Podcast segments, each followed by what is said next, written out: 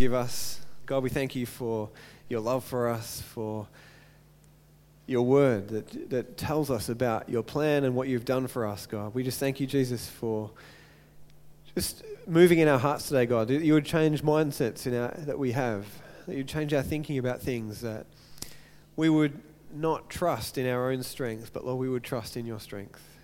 God, we just pray that you would have your way in us today.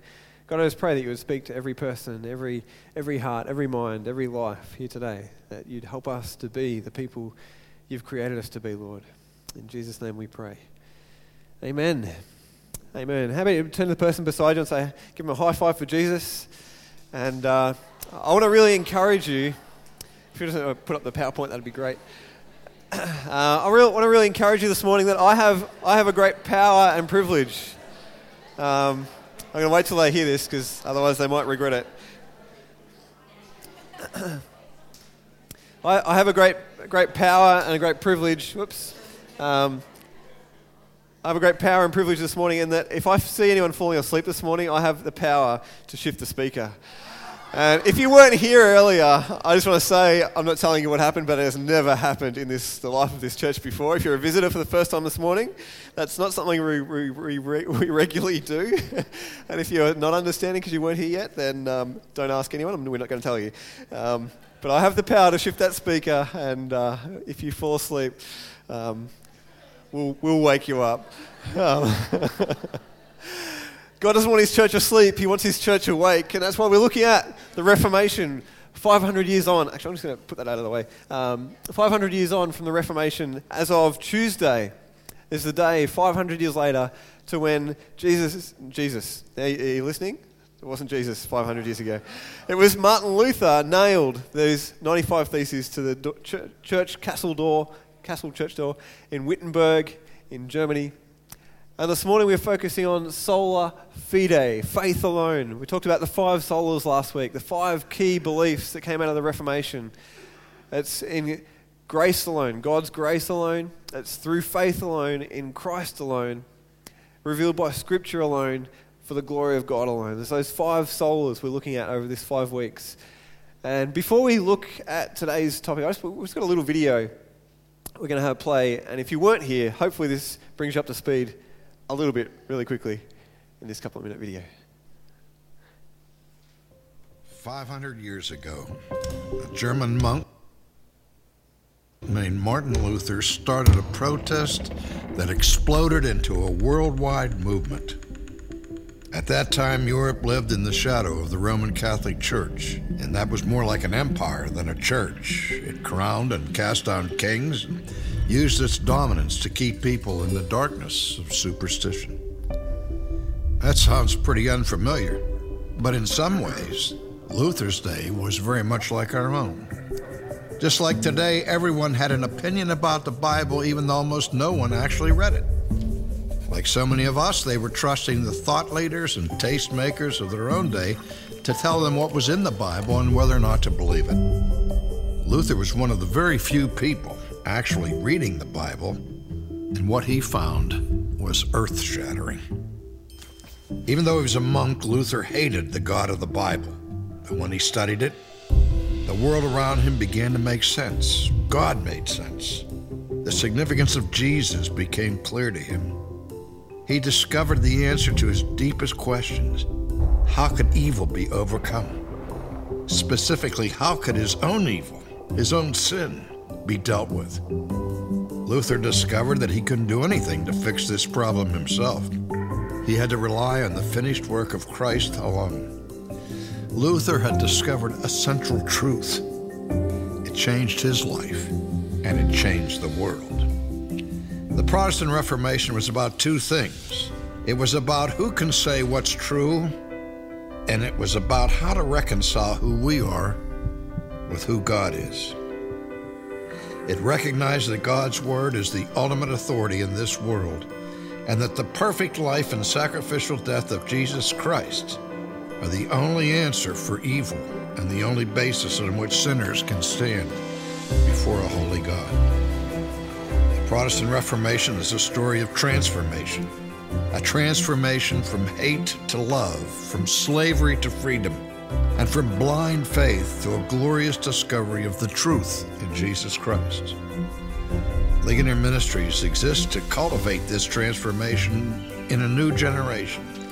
In a day when few are reading the Bible and when confusion reigns in the church, we want to help Christians know what they believe and why they believe it, how to live it, and how to share it. Join us.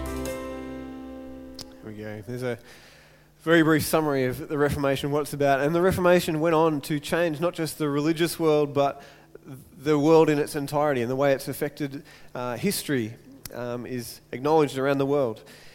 And this morning we're going to look at only faith, faith alone. You see, in Rome, in, um, in Luther's day, in the Roman Catholic Church, there was a number of beliefs it had that were not about faith alone. At the time in the church that Luther um, was a part of, and he saw, he saw that infant baptism had become the normal thing Indulgences had been introduced to reduce the time in purgatory, and also, you might say, to pay for the church renovations they were planning to do. You'd be happy to know we haven't said that God told us that everyone has to give more this year because uh, your sins need forgiving more so we can pay for our hall. That's not how God does it. Uh, they set up confession or penance as something that one must do to obtain absolution for sins, that you must go to the priest, and as you confess to him, he gave you absolution for sins to reduce your time in purgatory. It was not biblical. And he made last, they'd made last rites a ritual to cleanse a sinner before death. I've got to admit, when I first became a pastor and I was called to hospital beds of, of dying people, and some people would say to me, Andrew, do you do the last rites? And I'm like, um, we'll pray. I have no idea what you're talking about. It's like, do you do last rites? It's like, well, we're going to pray. But basically, last rites was a, a, ritual that was instituted to say, and it was based basically on this belief that baptism washed away your sins, and then, but from baptism onwards, you had to deal with your own sin. That you had to uh, venerate the saints, another idea that was merged at the time of the Romanization of the, the church through Constantine. And that last rites became a time when the priest had to come, sins had to be confessed, communion had to be taken again, and then you would be absoluted from your sins. It was not biblical, it was a, a thing that had been instituted through t- tradition, through the Romanization of the church, and it was something that Luther and others at that generation were, were completely against. They, they had a holy discontent with what was happening in that day. But I wonder today, what, what's, what do people rely on? What do people believe in about God, forgiveness in heaven? What do people rely on to, to make us right with God in 2017? You know, I think, to be honest, confusion reigns. I think there is so many ideas in our world today about what, who God is, about what He's like, about how we find forgiveness, or, or what heaven and hell look like, or if there is a heaven and hell that people just think this is crazy. No one can, no, no one agrees. I, I haven't studied it. I give up. I'm just going to say, oh, who knows? And confusion reigns, I think, for so many people in our society today. They're agnostic. They don't know what they believe. They, they're not sure. It's too hard to decide. But the reality remains that even when there is confusion, it doesn't make truth wrong. If I asked everyone in the church right now to quickly tell me what 17 times 52 I think all give me an answer really quickly. I would imagine confusion would reign. Except someone just said it. No, no. Um, confusion doesn't mean there's not a right answer. It means most people that didn't have the right answer are wrong. And just as because confusion reigns today doesn't make truth any less the truth. Has anyone ever ordered something online in a on a website you've ordered some toy for your kids, or maybe you've maybe you've ordered one of those amazing things off TV that's going to make you skinny in three days, and uh, or maybe you've ordered something on a, little catalogue and it comes, and you're so excited about this thing that's coming in the mail. You see the package arrive with the, the like the guy in the van, and he brings it to the door, and you're going, "Yes, it's here!" And you open it up, and you look at it, and you go that's not what I wanted. That's not what I expected. That's not what it showed me in the picture. And basically, in Luther's day and even today, there are people offering these amazing things, this, this amazing life we can have through a, a certain way of order, order this, do this, and you'll have this. But they don't have the freedom to do that because they aren't God. The church made up rules and said, if you do this, we'll give you this. If you pay your indulgences, we'll reduce your time in purgatory. That's not right in the first place. But they had no right to give it in the first place. People were told you, you have to have someone come and do last rites so that you can be free from your sin. But no person has the, has the authority to, to, to reduce a time, someone's time in hell or to, to set someone free from sin. It's faith in Jesus Christ that sets us free. And this morning we're going to look at some of the scriptures that Martin Luther read. We're going to look at some of the verses that talk about why the Bible teaches faith alone and how faith alone is what sets us free. There's, you know, there's, there's three ways of thinking we can uh, align ourselves to, I would say. You can say there's a fourth if you'd like, or you can tell me I'm wrong if you think so. But I think there's three ways people can think. People can say, okay, I deny God's existence. I don't believe in a heaven or hell. I think it's just about having a good life, doing a, being a good person, and that's over. That's one way of thinking. People can deny God's existence. Uh, people can have build a ladder theology. In other words, God is up there, we are down here, but if we climb enough rungs, if we do enough good things, if we sort of climb far enough out of the pit of hell, we won't be burned by the flames. It's, it's the idea of we can earn God's forgiveness. If we are mostly good, we'll get up the ladder far enough to reach God. And it's a wrong way to think. It's not godly, it's not biblical. And you know, even as Christians, we can slip into that way of thinking sometimes. That we have to do something good to earn God's forgiveness. That we won't forgive ourselves because we're we're not worthy of God's forgiveness. Well, there's a third way that is uh, accept a lift theology, if I can call it that. Imagine there's three people who fall into a pit, and they're all in this pit, there's no way out. The first person says, You know what? I don't believe we're in a pit. We're just here to have a good time. And they stay in the pit. The second person says, Right, we're in this pit, but I'm going to climb my way out. I'm going to. It's a little bit like we all like to be the climb a ladder type person. It's like, I shall do this in my own strength. Who's that guy on TV that can just, used to be able to do anything? Um, that, that guy too. Um, oh, I should have. Um, MacGyver, MacGyver. He, he could get tooth, toothpicks and he could build a ladder out of it, 200 meters tall. It's like, we want to be like MacGyver. I think that's why that show did work so well. We want to be a person that can, can do amazing things from nothing. We want to build a ladder and make our way out of that that, that pit and look like a hero. Because you know what then happens? The other person down the pit has to go, please help me. And we go, oh, I shall help you. And it makes us feel good, doesn't it? If we look like the hero. And in that sense, if, if we have build a ladder theology, we have a mentality that someone is the authority that I have to find out how to be free. And that was a mentality that had come into the church at that time. It was do these things and you will earn salvation. But there's a, another way to be free, and that's for the third guy in the pit who says, I have nothing I can do to get myself out of this pit. But he sees that there is a God above who loves him, who reaches down and he accepts his hand, he accepts the lift.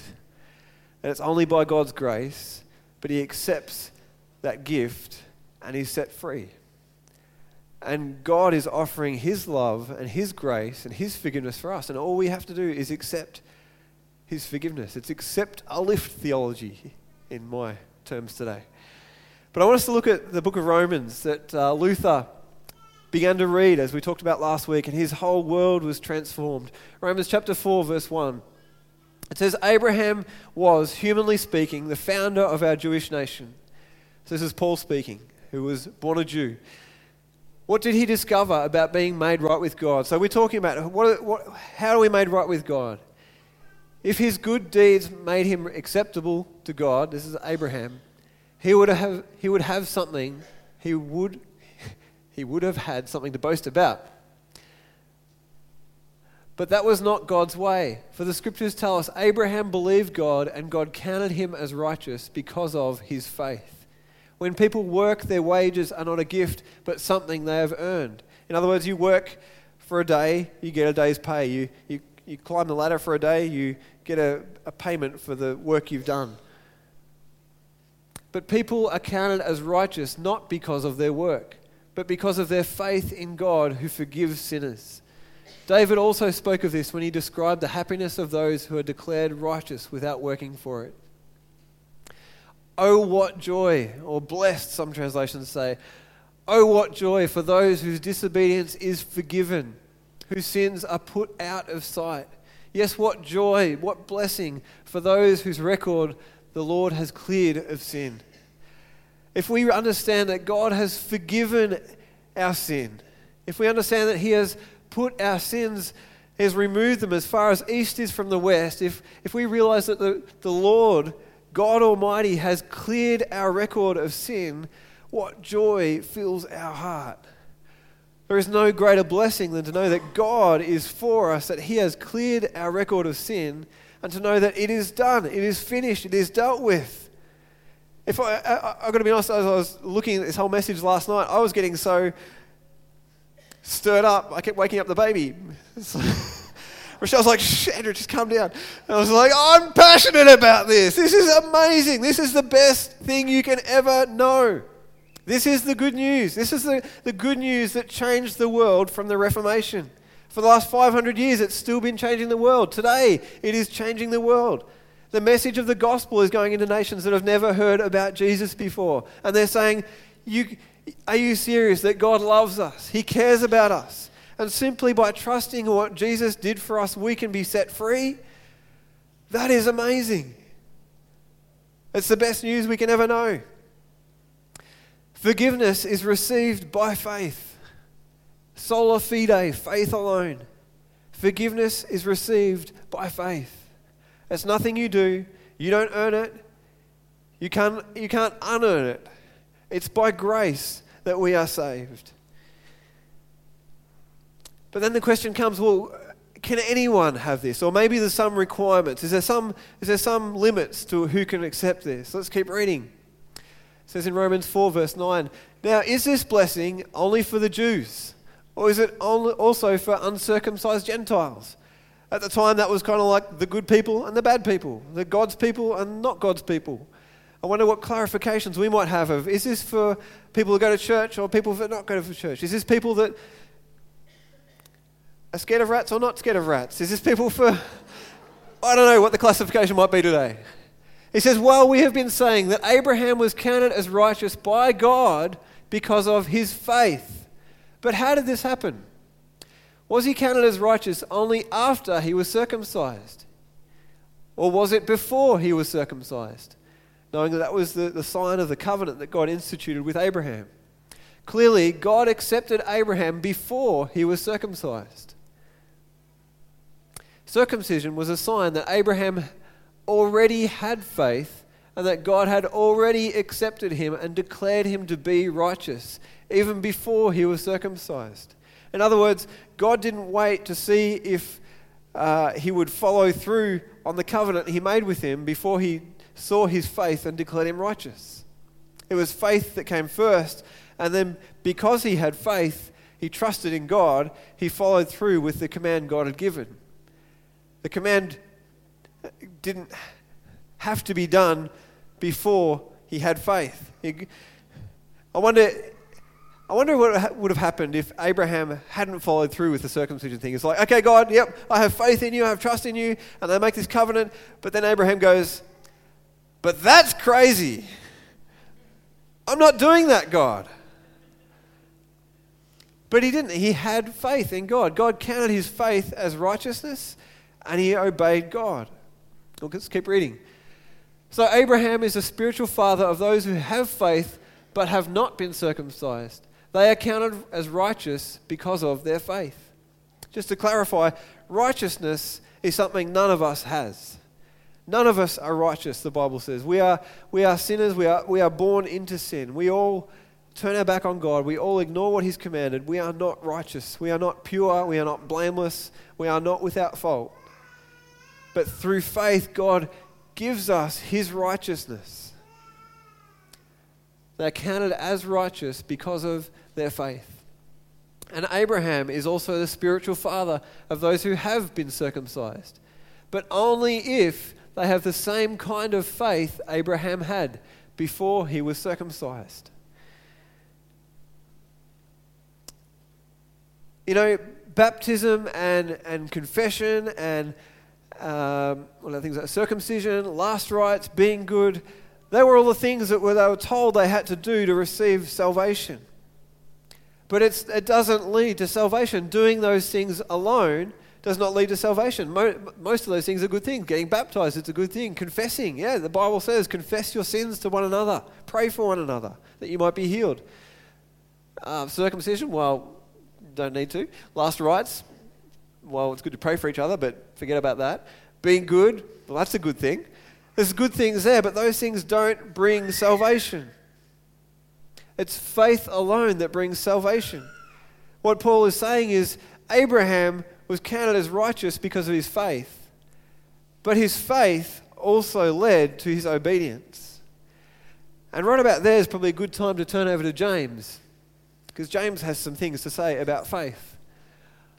James says this, and he's talking about uh, God's mercy and how we should show mercy as God has shown us mercy.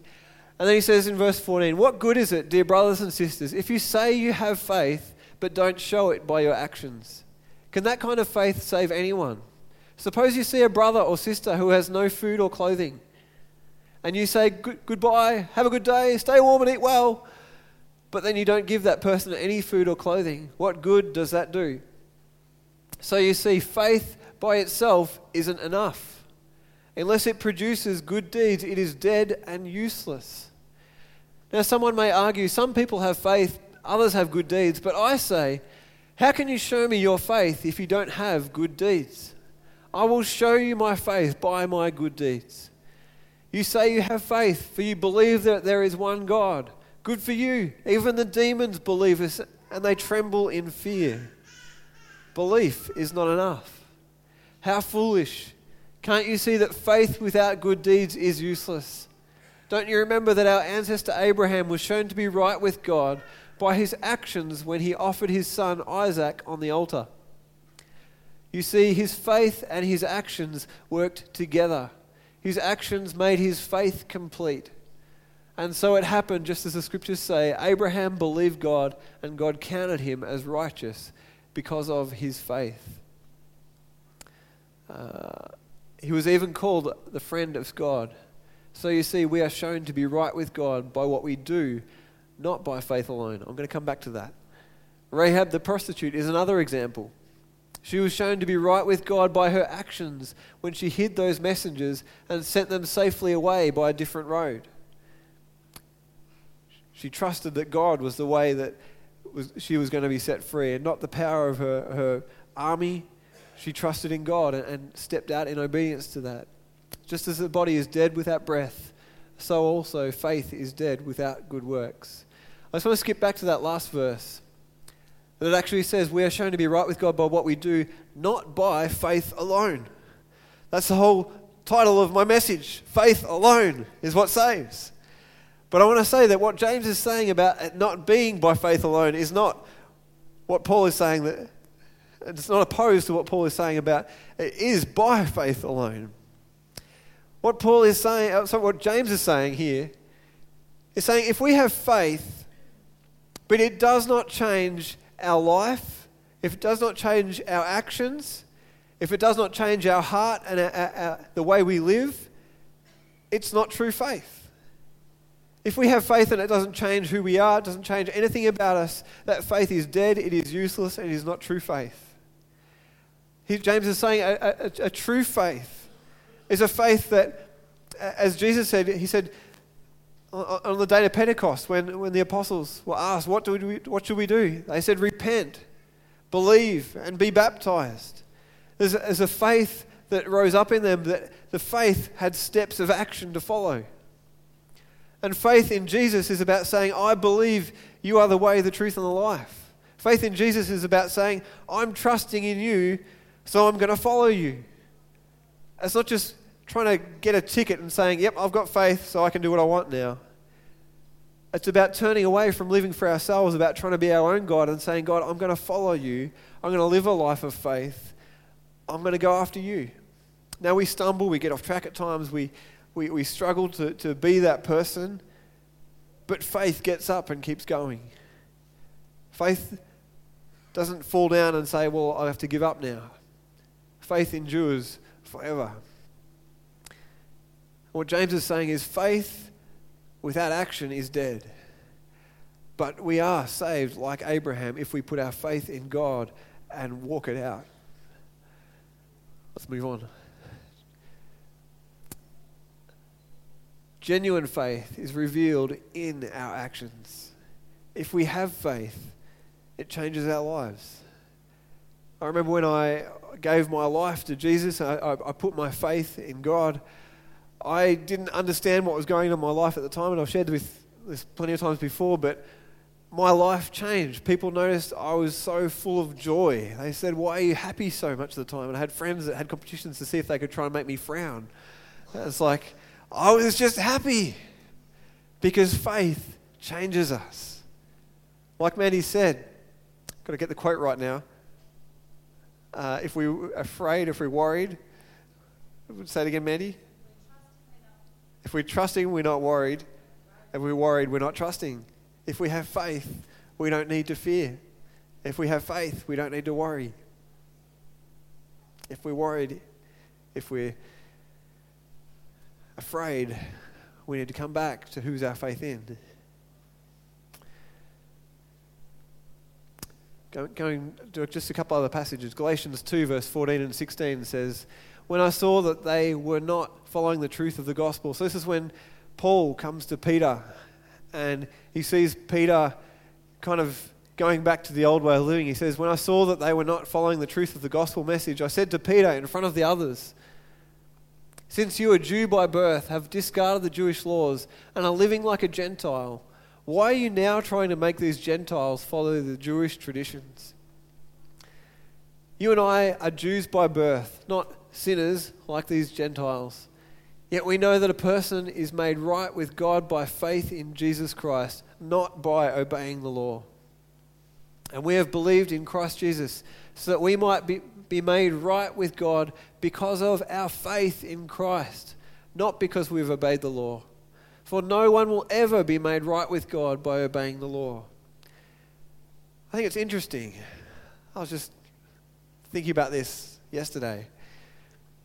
Paul comes to Peter and says, You've gone back to the old way of you have to do this, you have to do this, you have to do this. And it's so easy for us as the church to come back to you have to do this, you have to do this, you have to do this. The Roman Catholic Church saw, saw Peter as the, the first pope. And it's interesting, he went back to you have to do this, you have to do this, you have to do this. But Paul comes in and he says, No, it is not by doing this and this and this, it is by faith in Jesus Christ alone. Let's not set up some system of law again. It's by grace through faith that we are saved. Ephesians 2, verse 8 to 10 says, God saved you by his grace, like we talked about last week, when you believed. And you can't take credit for this, it is a gift from God. Salvation is not a reward for the good things we have done, so none of us can boast about it. For we are God's masterpiece. He has created us anew in Christ Jesus so we can do the good things He planned for us long ago. It's not do good things and you'll have favor of God. It's not pray more. It's not uh, read your Bible more and you'll earn God's blessing. We can get into the wrong way of thinking about good things. We can think if we, if we fast and pray, we'll be blessed. But God wants us to have faith in God, to read our Bible, to pray, and know that our lives will be realigned to Him as we do. It's as we have our, put our faith in Him that we then have the, the, the grounding, the foundation to go on to be the person that God's made us to be. But first, we've got to know that our faith is in Christ. And then we can go on to those things that God has called us to. Just skipping back to Romans, where we started off. Romans 4, verse 20. It says, Abraham never wavered in believing God's promise. In fact, his faith grew stronger, and in this he brought glory to God. He was fully convinced that God is able to do whatever He promises. You might think faith isn't enough. How can just my faith in Him be enough? But that is the way that God has declared. He wants us to simply humble ourselves, to admit that we need a Savior, that we're in the pit, that we have no way out. And if we put our faith in Him, He will set us free. And because of Abraham's faith, God counted him as righteous. And when God counted him as righteous, it wasn't just for Abraham's benefit, it was recorded for our benefit too, assuring us that God will also count us as righteous if we believe in him. You can be assured that if you have faith, you are set free from your sin. You have an eternity with God in heaven to look forward to if your faith is in Jesus Christ the one who raised Jesus our Lord from the dead. He was handed over to die because of our sin, and he was raised to life to make us right with God. Therefore, since we have been made right in God's sight by faith, we have peace with God because of what Jesus Christ our Lord has done for us. Because of our faith, Christ has brought us into this place of undeserved privilege. You know, we don't deserve it. We don't deserve it any more, any less than any other person. And God wants us to offer that, that forgiveness, that message of grace and hope to every person we meet for the rest of our lives.